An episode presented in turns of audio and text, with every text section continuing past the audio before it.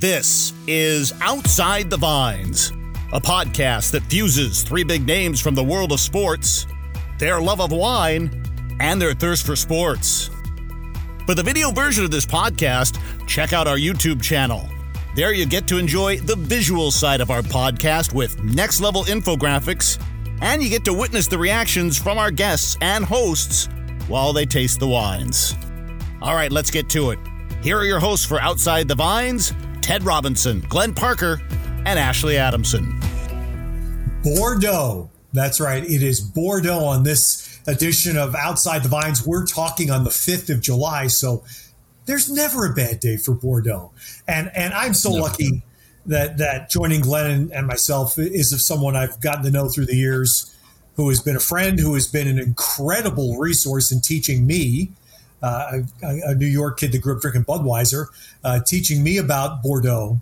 Ralph Sands, he's the senior wine and Bordeaux specialist at K&L. K&L is a, was a Bay Area based, uh, just outstanding wine merchant.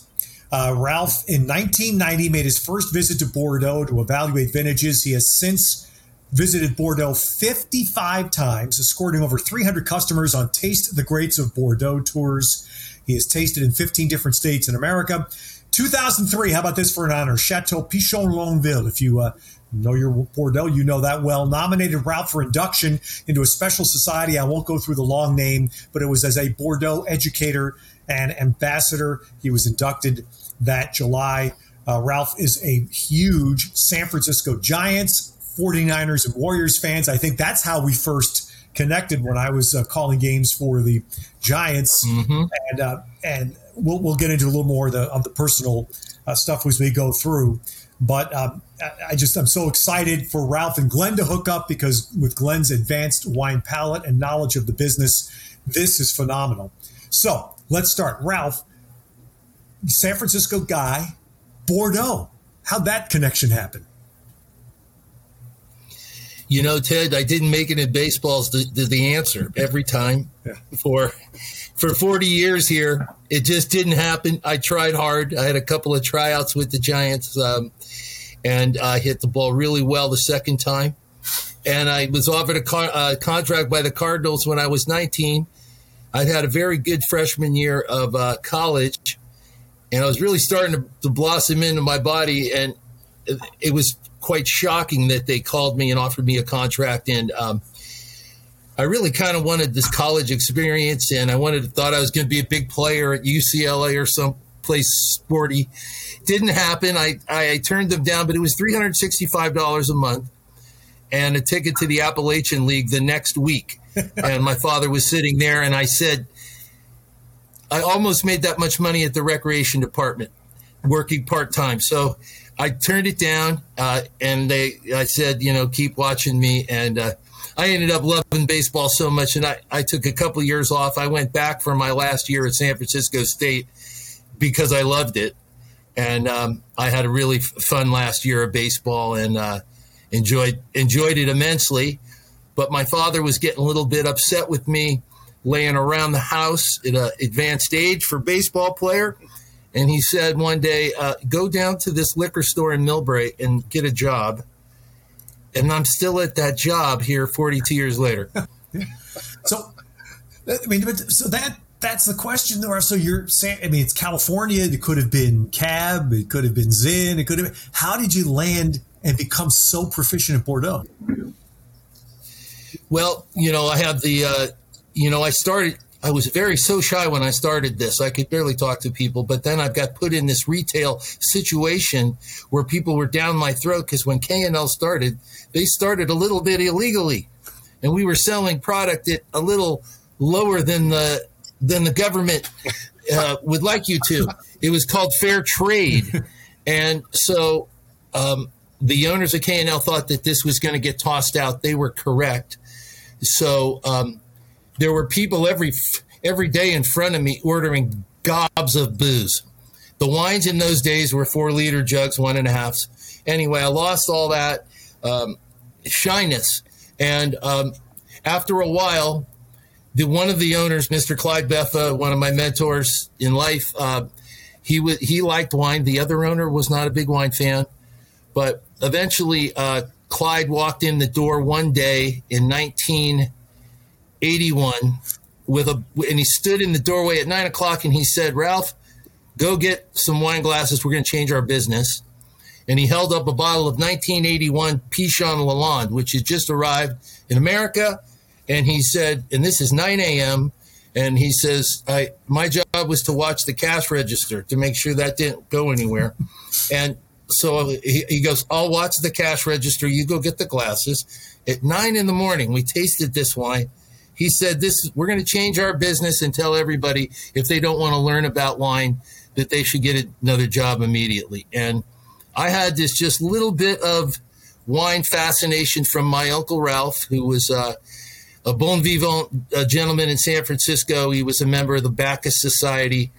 Uh, and so I used to hide in his wine cellar as a little kid. And um, I used to see the pictures of all the chateaus. It intrigued me to no end. Ralph, uh, do you, can you still remember that first, that 81 Pichon Longueville Lalande? Do you oh, remember? Yeah. Do you remember what it was like? Yeah, it was it was a little cedary, and that's kind of the note that stuck out. It was dry, which was much different than the 74 and 75 Mondavis that I was tasting around that time and and uh, and after that. And so it wasn't as sweet. It was dry. It was very fresh. Had great aromatics. And that's what really got me was the aromatics were so different and they were so fresh and they were so effusive. It, they like filled up the room. And uh, so that that just intrigued me so much that I started reading everything I could read. Uh, and then we started tasting huge amounts of wine on Wednesdays at the store I managed, which was my day off, by the way. And they put the tastings at my store on the day off. Still haven't forgave them for that one, but I showed up every every Wednesday. We would taste hundred wines from all over the world, and and many of the greatest wines were there. I I didn't know it at the time, Lafite and some of the DRC wines and thing, things that I just didn't know of yet. And, you know, Glenn, we, we did uh, one of our episodes earlier, and I just done a little bit of passive, I guess, somewhat or cursory research. And I remember we said Bordeaux in the 60s was mostly white wine. Ralph, I mean, I had no idea that Bordeaux, before my awareness, certainly, and probably, you know, before you were involved, was a white wine or majority white wine? A lot of white wine because that's the, the drinking wines of the European community.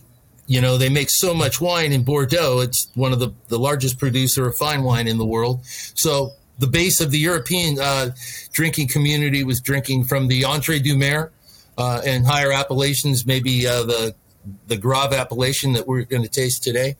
But um, yeah, the uh, even in Burgundy, Chassagne-Montrachet was uh, two thirds white at one time, and and now is is of course mostly red. But um, they they they figured it out, and um, the the thing that's so un, that I, I like to point out to people is that the advances that have been made in Bordeaux in the last 30 40 years is amazing. And it's a two-way street. California learned from Bordeaux and Bordeaux learned from California in different aspects of winemaking and business.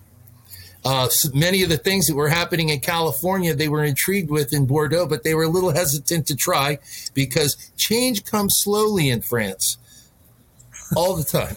So it takes a while. But, and then, but in, in by the late 80s, people started working together. You know, that, and as, as uh, Glenn knows, the, the uh, Opus One uh, collaboration was was one that it was a really kind of open communication too between open the doors to everybody to share information and uh, and the winemaking quality just went straight up everywhere especially with the white wines of bordeaux and and that's why i'm pouring this wine tonight um, there's a method to my madness here because the, the wine that we're tasting is an outstanding example of really high class Bordeaux wine at not a crazy price. And the prices can be crazy for some of the whites. The man who uh, we're going to taste the white wine for, uh, Denis Dubourdieu, was uh, a progressive uh, one of the greatest assets ever in Bordeaux for white wine. He was trained at the University of Bordeaux by Emile Peynaud, who is the like the godfather of of uh, French winemaking, because he cleaned everything up and made everything so mm-hmm.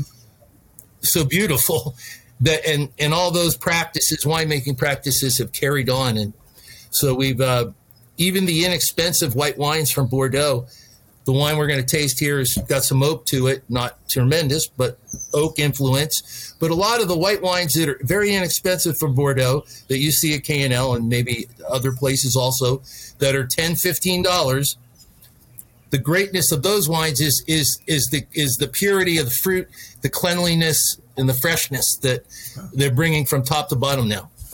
That's should we um, actually we should probably since we've referenced it a few times.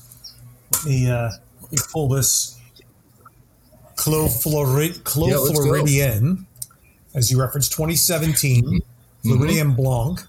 And Ralph, why don't you tell us a little bit more? Because Glenn, you see Glenn, I'm going to pour mine. Tell us a little bit more about this particular.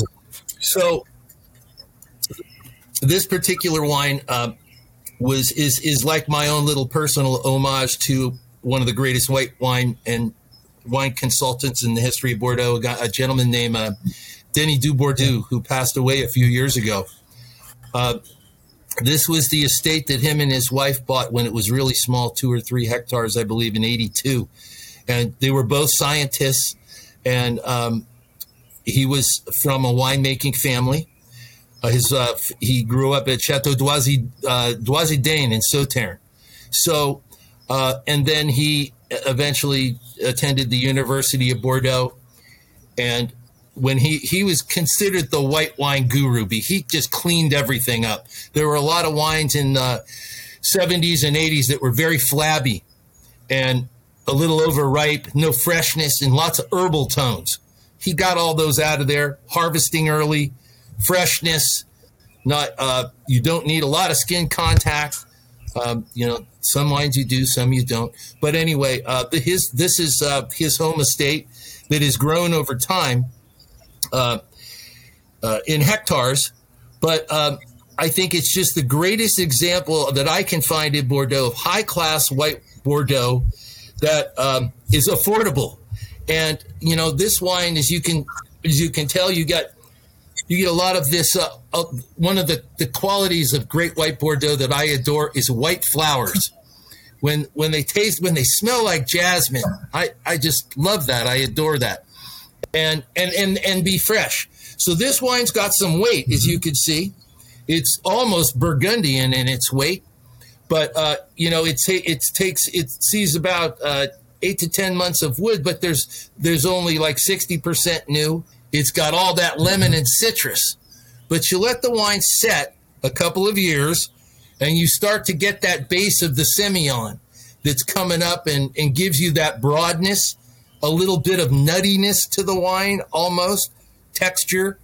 And so, my favorite food pairing with this is uh, scallops right off the barbecue with uh, you know a little balsamic or in olive oil and and this this wine you can compare this wine to wines like Domaine de Chevalier, uh, which is four or five times the price. Revered, I love it. I collect it for special occasions. But this wine uh, has all those hallmark characters, you know, the richness, the white flower, the nuttiness, um, a little salinity in there also. And so I, I think it's just a, a, great, great wine, uh, especially if you get a little, give it a couple years to what we call set, let the wine set, let it find itself and you know, integrate. Ralph, you know what? I what I like about this, and you use that word. It's it's crisp, it's fresh. There is absolutely like you said the Sauvignon Blanc that acidity is there and you and, and you taste that. But on the nose as you said there's that jasmine note. There's almost a little bit of um, um, kind of the overripe uh, kind of a I hate to say this but like a, a golden raisin note but it's just so slight on the background it's that sweet perfume of that flowers give when they're everywhere and you smell that it's so um, it's just it's incredible. And then there's an unctuousness, an oiliness to this that I think You mentioned scallops. I'd say meat of a sort, but um, we have uh, lake trout here where I'm staying right now. And if my son gets one tomorrow, this is going with the lake trout. It's a big, meaty fish that has a lot of oil in it. Yeah, that's a great pairing. Uh, sea bass is also great with it. You know, this it goes a long ways. Little it, pate is good too. Little white cheese. Nice. So, Ralph, if I went into a supermarché or a Nicolas, a nice wine store in Paris, would I find Clos on the shelf? Yeah, you definitely would. Yeah. Uh-huh. It'd be in the higher end section, but yes, you would. Okay. And okay. Um, but they make another wine there uh, that they property they own, which is also I'd like to mention because it, it's a they use a lot less oak. So if you want a little uh, sappier, zippier version of this, you can buy their other estate, which is called Reynon, R E Y uh, R E Y N O N. And so less oak, same kind of uh, procedures, but lots less oak. So, um, yeah, this would be in the higher end side of the uh, yeah. of the sele- uh, selection. But that's still, and and that's something you know on the general Bordeaux theme that I've always found fascinating in my trips to Paris is that you go into basically the food, the food stores in Paris and you find terrific wine that you'll have for dinner that night at a most because you're having it every night it has to be affordable. And that has always struck me. I didn't understand that ralph until i started spending more time in paris is how good the daily wine is. Yeah the fresh wine you can't beat it. I mean, it's everybody gets caught up on the famous places and yeah. the first growths and the second growths and all of those things. But um, the, the, there's there's so many wines out of Bordeaux, and the winemaking is so good uh, now. It's just it's just a, it's a great time in the entire world for wine. It's amazing everywhere you go. The quality's great. Uh, there's no underperformers anymore. or You kind of get shamed out of the business. There's so much competition. That's but even before the pandemic, ay ay ay, it was uh, there's there's the especially in the San Francisco Bay Area, it's the most competitive market in the world. Everybody wants to sell their wine here because of our wine regions that surround us. So we've got we've got competitive pricing here, very competitive marketplace, and uh, the market's flooded. There's so much wine, and it's all good. That's the great thing. I'm I'm thrilled about that. Wow. Well, that that Clos Floridène, and, and we'll put this in the uh, in the uh, in the bio summaries on the YouTube page, etc. So you'll find a little bit more out about this wine. But that's terrific, and that's a a great discovery for me, Glenn. Uh, you hit that perfectly. Why don't we uh, shift and take a little bit of the red? You bet. That you tried for us. This is a Le Petit Haut Lafitte uh, by Smith Lafitte 2015. And again, Ralph, go ahead. I'll let you describe, and then you and Glenn take over the uh, the tasting. Well, uh, the one thing, uh, so this gives the sports angle on this wine, and this is the place where you want to take mm-hmm. your significant other for your significant birthday, honeymoon, anniversary celebrations. The um, the wine mm-hmm. itself comes uh, is about a 60-40 blend, which is uh, 60 Cabernet over 40 Merlot, which is pretty normal for the Graves appellation. So um, the Graves obviously is gravel, and the, the, the Graves appellation was planted well before the Medoc. So this is uh, the Graves appellation and farther south in Sauternes, uh, were the first areas in Bordeaux mm-hmm. on the left bank of the Gironde Garonne River that were planted. And the the sports angle here is just marvelous. Uh, Florence and Daniel Cathiards are my friends for many years now, and they're beautiful ambassadors of wine and athletics and uh, love America. They've been here many times promoting their wine with us at K and L. Well, they were both on the 1968 uh, French alpine ski team, and uh, in Grenoble, huh. which was very close to Daniel's home. They were both down downhill skiers, and they were alternates. And I don't even think either one of them actually um, participated, but they were there. And uh, in those Olympics, if, if, you if you remember back that far, Jean Claude Killy won three of the, he swept the, the downhill events. And so after that Olympics, Daniel's family had been had done very well in the supermarket business. He went he went in with his wife Florence into the sporting goods business with Killy. They did very well. they did very very well. So, eh, but um, the Cathiards had a, had a, a plan that when they got to be 50, they were going to do what they wanted to do the rest of their lives. And they've done it. And bravo to these folks.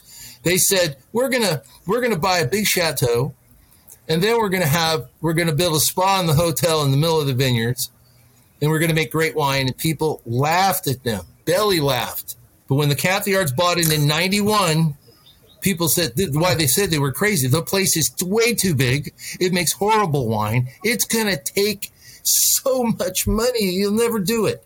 They did it.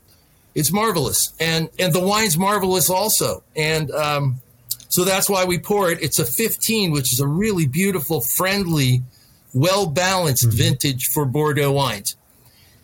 And and that's that's why we pour it. As you can see, the tannins are not aggressive. It's a pretty smooth wine. Did they were the, Ralph? Were they able to buy this because of the success they had in the business with Jean Claude Killy? Is that connected? the culmination of all of that? I mean, they they went all yeah. in for this. I mean, and and the thing that I thought that really kind of bothered me uh, is that this was a beautiful place, and they had a but the French did not automatically support them because it's out. They oh, it's down there in Léognan. It's twenty minutes away who would go down there to hang out and you know if you live in bordeaux? Well that that tgv to bordeaux from paris certainly didn't hurt um, no. this uh, destination resort which is no. now one of those Relais and chateau place it's book 365 and it should be because they treat people great there. That's the deal. When you go there uh, the owners find you and say hello if they know you came from the wine and if I sent you there. So, Glenn, what's what's your Ralph, take on the rent? Well, I like you just said, it's friendly, right? And and you said it's in that international style, not heavily structured tannic bomb. It's not. This is not lasting fifty nope. years. This is the type of thing when you go into if, if you're having a night out with your family or or significant other, and you're at a you know an overpriced steakhouse somewhere. This is the one you, you say, I'll take that off the menu. It's probably going to be priced right where you want it. It's right now perfectly where it needs to be as far as taste and structure. The Merlot comes through big because that's what softens it and makes it so nice. Exactly. And it's got a lot of fruit. Yeah. It's got, it, it really is there. But yet it still has some of the total profile of Bordeaux. You get that little bit of that, um, you know, a little lead in there, a little or, or flint, as some people call it, or lead pencil, yeah. and you get a little finish, a little spice on the finish, and so it's very nice. smoky. You're right. I don't think this. Yeah, a little smoke. I don't think this lasts a long time, no. but I think it's probably amazing for the next eight to twelve years, and I think you're you'd be really happy here Absolutely. I I know I'm really happy with this wine right now. Yeah, it's it's smooth. It's easy to drink. Uh, it's beautiful, beautiful ripe fruit, not overdone, uh, not overripe, not underripe. It's it's just about perfect. You know, uh, it's not a not a sports story, but these these people at Smith Lafitte, very very competitive folks to this day. I mean, they came to America, poured their wines, and it wasn't unusual for. The, either Florence or Daniel to disagree with each other in front of a packed house full of people because because they're into it. And you know and and and and they brought their um, genuinity to to everywhere they went. People said, "I like you. I'm gonna I'm gonna buy your wine," and and then you go to their home, and so the, it's it's really worked well. But what I thought one one uh, short uh, short one I wanted to share with you is you know, so they bought this place in 91, turned it around by darn near 94, started to make some wine. And then after that, they really started to do it. By the time they got to the 2000s, they were doing it. But when they went, as I mentioned before, the, the estate was real big. So they had made white and red wine. They're classified there to make both and in the Graves. And so they, they've got two winemakers because they didn't know if they did they have a have to have a winemaker with a red wine or the white wine or how that was going to go. So they hired two young winemakers, and after about ten years, you know, they both wanted the job to to be to do both, and so they were the family was torn, didn't know what to do, so they had a silent vote to see which winemaker they were going to keep and the, the gentleman they kept is Fabien Teitgen. He's still there today.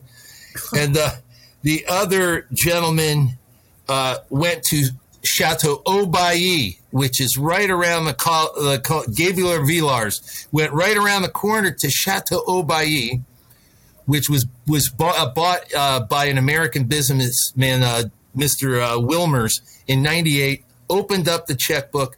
This little place was old and needed tremendous love.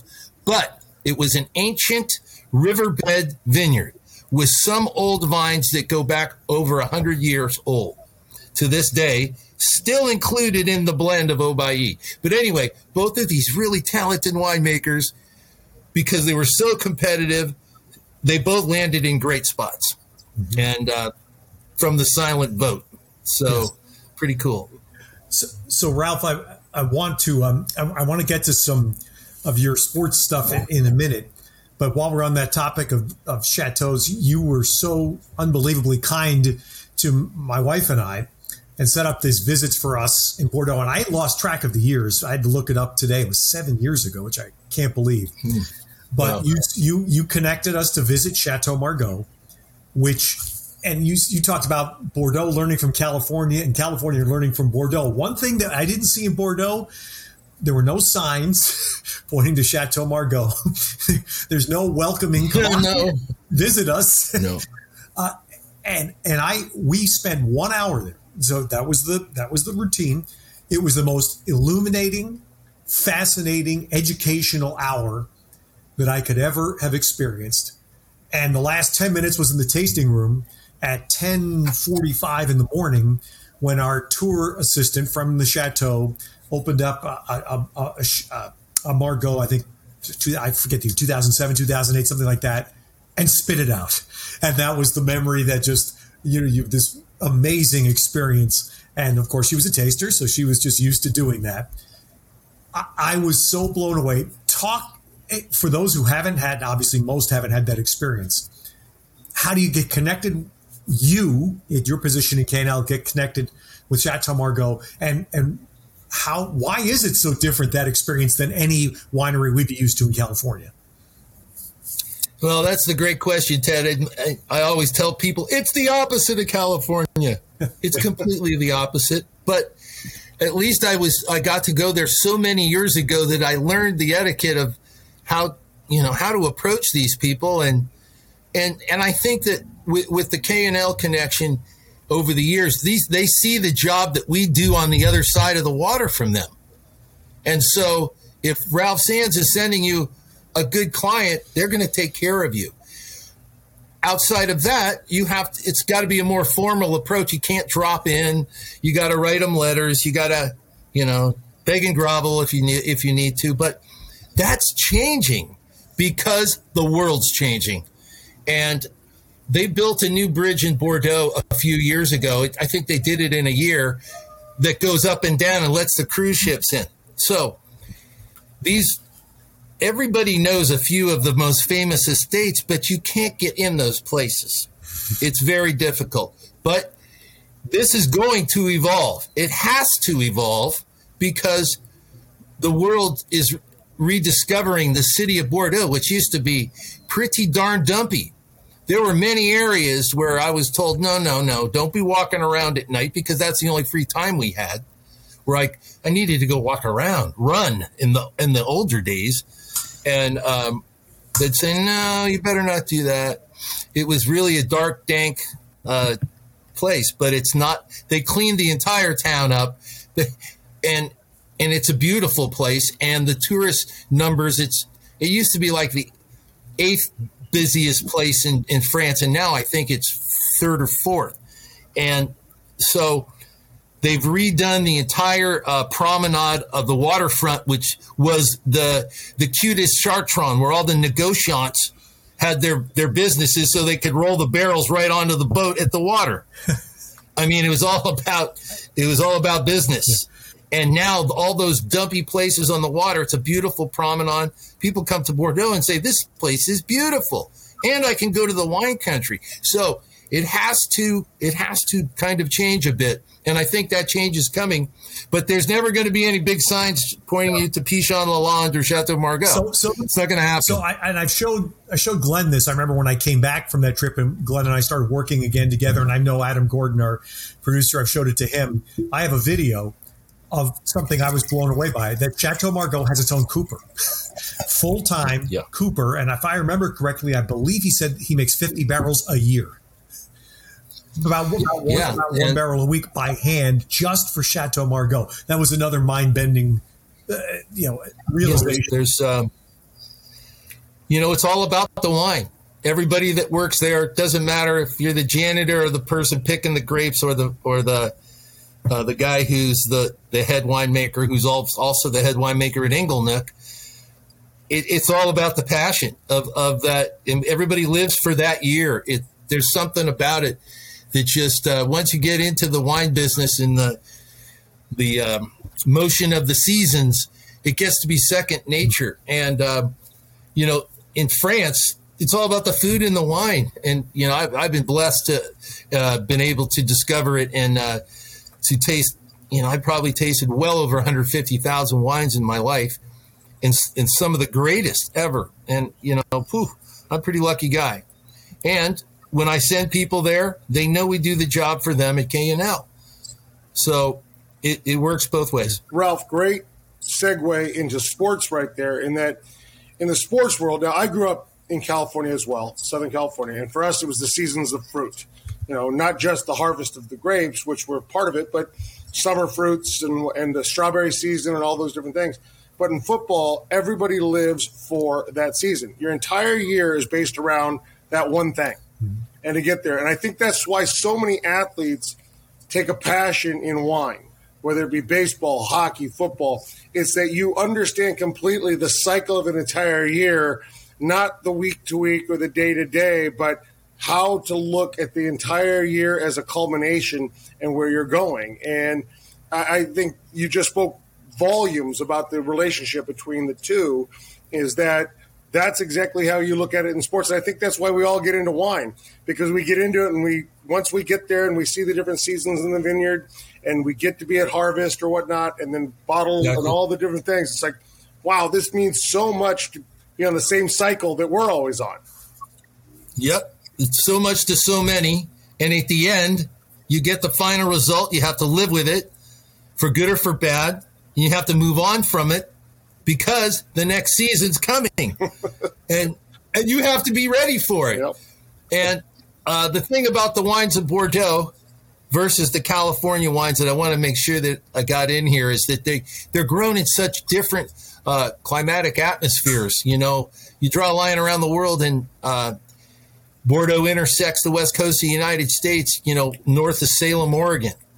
So colder, much colder, different uh, latitude, and the um, the wines are different because of that.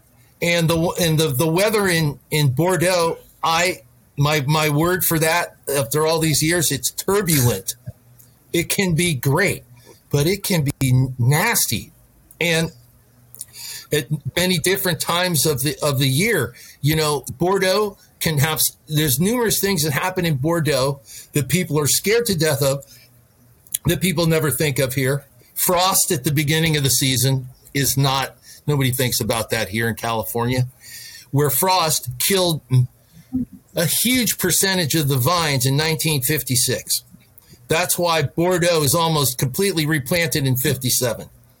And um, it's too bad they didn't have the clonal knowledge that they have today, but they went with what they had, and that's what we have. But um, so you've got you've got this frost that can just wipe you out.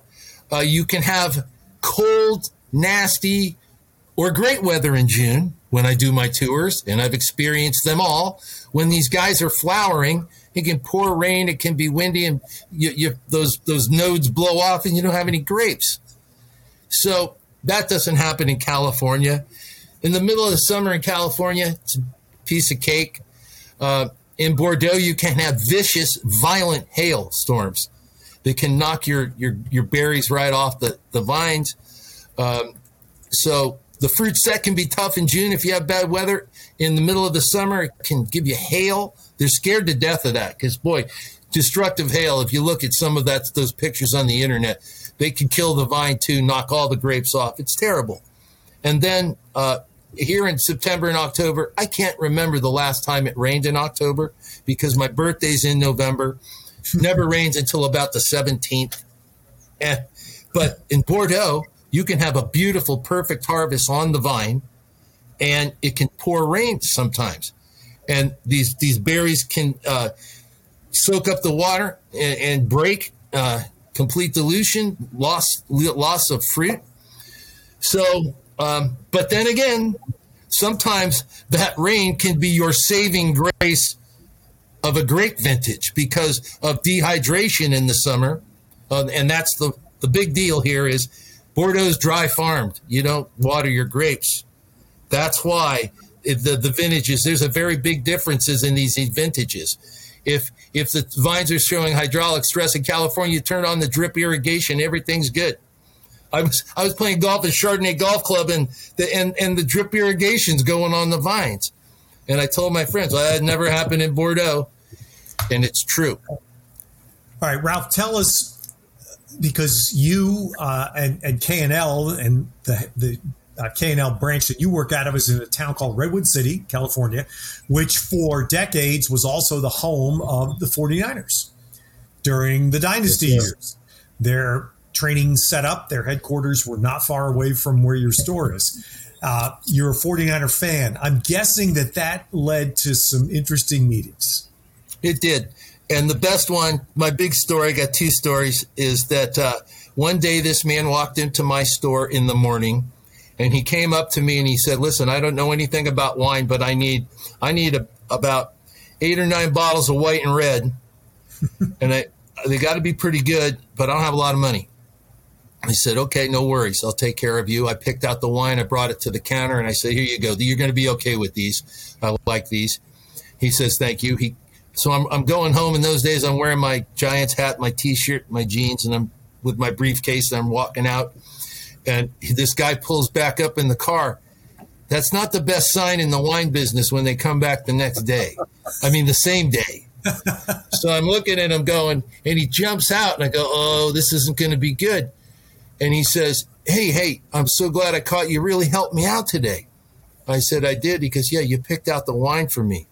He goes, This is my first day on the job. And my first assignment, I went into my new boss, a guy named Bill Walsh, and he said, Son, you have a very important job today, and that's to get the wine for the coaches meeting. So um, he throws me, he says, While you were getting the wine, I heard this guy's talking, uh, and I asked him if you were a 49er fan. They said, Yes. So he goes, So I brought you a practice jersey. He throws me a practice jersey. Thank you very much. And I'm happy I'm going home. And he says, I'm going to tell all the guys about you. It'll be great. Okay, thank you. So he calls me a couple weeks later. He goes, You know, I'm not going to be much help to you. I got all these young guys, they're all drinking kamikazes and tequila. And, but there's this really nice young Italian boy that wants to learn. So, were you going to be around today? And he, he wants to come up after practice. I go, yeah, sure. I'll be here till five. Got to be here. He's going to be there 4.30. And it's Joe Montana. We're the same age. We're the same height to this day. Um, anyway, I taught him a lot about wine. We did his first cellar in Atherton, and um, he, he was a really great guy to me, and it, and he was really good for K and L. Joe Montana walking around, not bad for business. um, and then other guys came after, but Jerry Attaway was that coach, and he has uh, four Super Bowl rings. Close friend of mine. I took him to Bordeaux in 2005. Uh, and another 49er named Ron Ferrari, who went yeah. to Illinois he also went. He I'm still in touch with Ronnie, and he went to Bordeaux with me uh, in 08, I believe. Joe Montana from Western Pennsylvania. If he is become as knowledgeable as you say in wine, you've been some professor.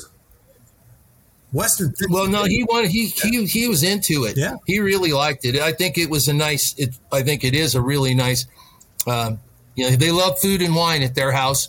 The wife and his wife was in in also, and uh, they drink wine. They drink you know wine with their meal every night. So they were just naturally Italian people. So it's fine. So you know because uh, uh, Glenn, uh, you're meeting Glenn via our our gathering here, Ralph. Glenn, of course, has a lot of history with Robert Mondavi, having spent how many summers there, Glenn, or off seasons, I should say.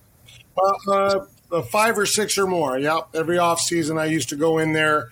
Um, I was very lucky when when they offered to let me come up, and and over the years, I've spent time um, in all aspects, but I just really, I've been blessed because of how friendly that family was to me in in the, the time I was in the NFL, and and I still continue stay in contact with several people at the winery to this day. Yeah, they were they were phenomenal. Well, that guy, I got to tell you, Glenn, I can't wait to tell you this story because, you know, as when you're athletes, you know, we're we're a little more tense than some guys are. It's certain, you know, a little bit, yeah, a little bit more, and and that's good. That's what drives you, right? Drives me to this day. But I always wanted to talk to Robert Mondavi. I wanted to write him a letter and say, "Hey, can we go have lunch?" And I never did. I felt terrible. And then when they uh, when they put me into that wine society in 03, they actually asked me to be in in 02. But I once I got home, I was honored. I was very excited. I realized my boss is not in that wine society, so there's no way in hell I can be in that wine society without Clyde Beffa. Yeah. So I got back to Pichon Lalande and I said, Hey, I can't do it because Clyde's not in there. You should put Clyde in there and don't forget about me, please. Mm-hmm. And they didn't. So they put him in at Chateau Carbonieux. And then I got to go the next year at the 250th anniversary of Mouton Rothschild at Mouton. At Mouton. Wow. So, and I'm staying at Pichon Lalande for a week with my wife, which was to this day just marvelous. So we're flying over business class, which was very unusual for me in 03. And um, get I, I'm visualized, I can see first class, and guess who's up there? It's Robert Mondavi. I go, uh, I and he's 90. Yeah. And, and, I can't, I go, I can't go up there and, and disturb this guy. Just can't do it. It's not the right thing to do. So I'm not going to do it. So but I knew that they were that they were going to have a a birthday celebration at Mouton at this party I was going to. So we land in France. Everybody's running out the, the, the plane like, you know, there's some kind of problem. And and they're just running right by Robert Mondavi. He's trying to get out. So I said, This is my chance. I get up and I go up and I stop right in front of him. And I say, After you, sir. And he looks up at me because he's hunched over and he says, Thank you very much, sir. I go, Oh no, the pleasure is all mine. And his wife, Margrit, was right there and she said, Thank you. So, anyway, I got that moment with him, which was really cool. And then we go to the party at Mouton where we're drinking at the table 82 Mouton.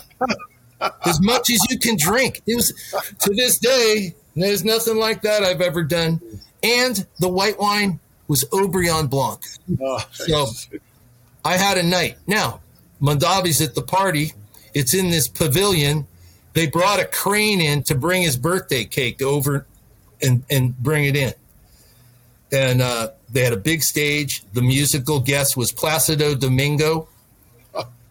So I'm telling my wife, this this is it. Never going to get better than this. But Robert Mondavi's there, and um, Baroness Philippine de Rothschild gets up on the stage, welcomes their great partner, Robert Mondavi, and they bring in this cake by crane. And I, am almost crying because I love this guy so much. And then everybody, they, they say, let's sing happy birthday to Robert Mondavi. And about half the crowd stood up. The other half didn't. I was pissed. I felt like yelling. You don't know what this man did for your wines. Because without Robert Mondavi's great vision, Napa Valley would not be what it is.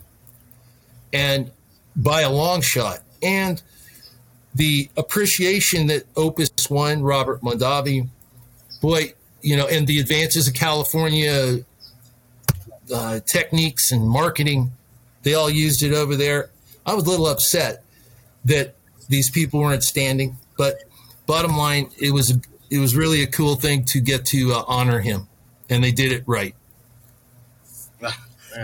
He was such a one of I had the benefit of sitting in his office with him several times and talking with him. Stayed at his guest house on his property uh, at off the Silverado Trail. Uh, just a wonderful man who was, uh, and as you know, full of energy, just mm. full of energy. And I just and and I use him as a, a, marker in my life all the time because I'm at the stage where he was when he started Robert Mondavi Winery when he was dead broke at the age of 53, and here I am at 55 going if Robert Mondavi can be can do what he did in his life after being broke at 53, I've got the world ahead of me going on right now. So I'm always looking at that next thing because of the time I got to spend with him. Thank you for sharing that story. That's outstanding. Yeah, that was and and you're right. He's he he's uh motivational to me to this to this moment because you know um, the the world never stops. The wine business does not stop. It just keeps evolving and that guy had freshness, and he brought it every day, and uh, that's what we try to do at K&L. Okay, Ralph, let's wrap with one more thing. We had on our uh, second episode, I believe, Rich Aurilia and Red Stick. and again, you with your love of baseball, your background in baseball. I don't know. I don't know if you've had a chance to, to meet Rich, but you know you would you must know about the wine and what he himself oh, no. has done to to invest himself in the wine making process.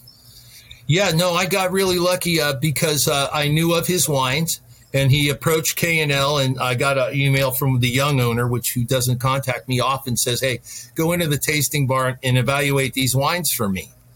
I want the honest opinion, the young owner, and uh, so I, I, I did. I said, I, I go, I think the wines are solid. I think that, that the Pinot's the better of the two wines is the more interesting of the two. But I like I like them. They're fruit forward. Uh, they're tasty. The most important thing you, they got to taste good, and um, and I like the price is not crazy. It's it's in the right spot. So that was my feedback to him. And then I was walking out of uh, a, a, a beautiful day at Pebble Beach that I was watching some golf, and I'm walking out and to be honest, I've had some wine all day long. I'm having a beautiful day at Pebble Beach. And we're we're walking out, and I'm with my buddy who has young kids, and he he says, We got to go now. And was walking out. Rich Aurilia is standing there pouring his wine. And I said to my buddy, I got to stop and talk to this old shortstop because I'm an old shortstop. And but this guy was a really great giant, and I was a big fan. Uh, because one of my buddies and I had this running argument. He said, Aurilia will never hit. I go, You're wrong. He's got to play every day. He'll hit. Okay. And he hit. So anyway, I stopped by and I said, Boy, it's good to see old shortstops out here peddling wine. And he doesn't know who I am or anything. So he's, he goes, We like to taste the wine? I go, I've already tasted the wines. And I said, Hey, I'm actually from K&L. And, uh, and Rich comes and he goes, Your buyer's name is Ryan. And I went, That's impressive because most people don't know those kind of things. And then right away, I said, you know what? Very impressive, Rich. You're out here selling your wine. This is a tough market. Lots of celebrity wines just come and go, but you're out here. And this is what you have to do to be successful. He was with his business partner, who I've met before, nice young guy. And this is how you're successful. You have to be out there. This people who are paying you know, 70, 80, 100 dollars for wine, they're to keep getting that business, you have to have a relationship. The wine has to taste good. You have to want to keep drinking it. And I, I think that they've got a really unique um, business model because you have Dave Roberts down there in LA still coaching, a K&L customer, I will also mention, and uh, in our Hollywood store. And then you got Rich, but they're, they, they're worker guys. They, they know that you just can't throw it out there and it's going to be great for everybody. They know you have to to work, and uh, so I think they're going to be successful because they keep they keep their business model in, you know close. They're not overgrowing. Oh my gosh, that's the big no no. Once you have a little success and you start adding, you got to keep it focused. Take care of your direct to customer base. Sell some wine at retail at the at the good shops, so you're in there I, I think they're doing it right, quite frankly. Well, Ralph, thank you for doing this with us. Uh, Glenn, what do you think? That's two nice wines we had a chance to sample, huh? Absolutely. I've got a white for lake trout tomorrow and a red if I pull a steak out in the next day or two. So thank you so much. All right. Thanks for the stories and the education. Uh, my and, great pleasure. And thanks for having me. I appreciate it. And if you have a picture of that trout, you can send it all over here. If not, go to the store. We're going to get Glenn right. through the Bay Area, Ralph, so you guys can meet face to face. And uh, listen, in, in the Sounds show great. description, we'll put the two wines that Ralph uh, had us enjoy tonight. We'll also put about K&L. If people want to uh, contact you who see this and hey, that guy knows what he's talking about, I assume Ralph they can find you by email, right?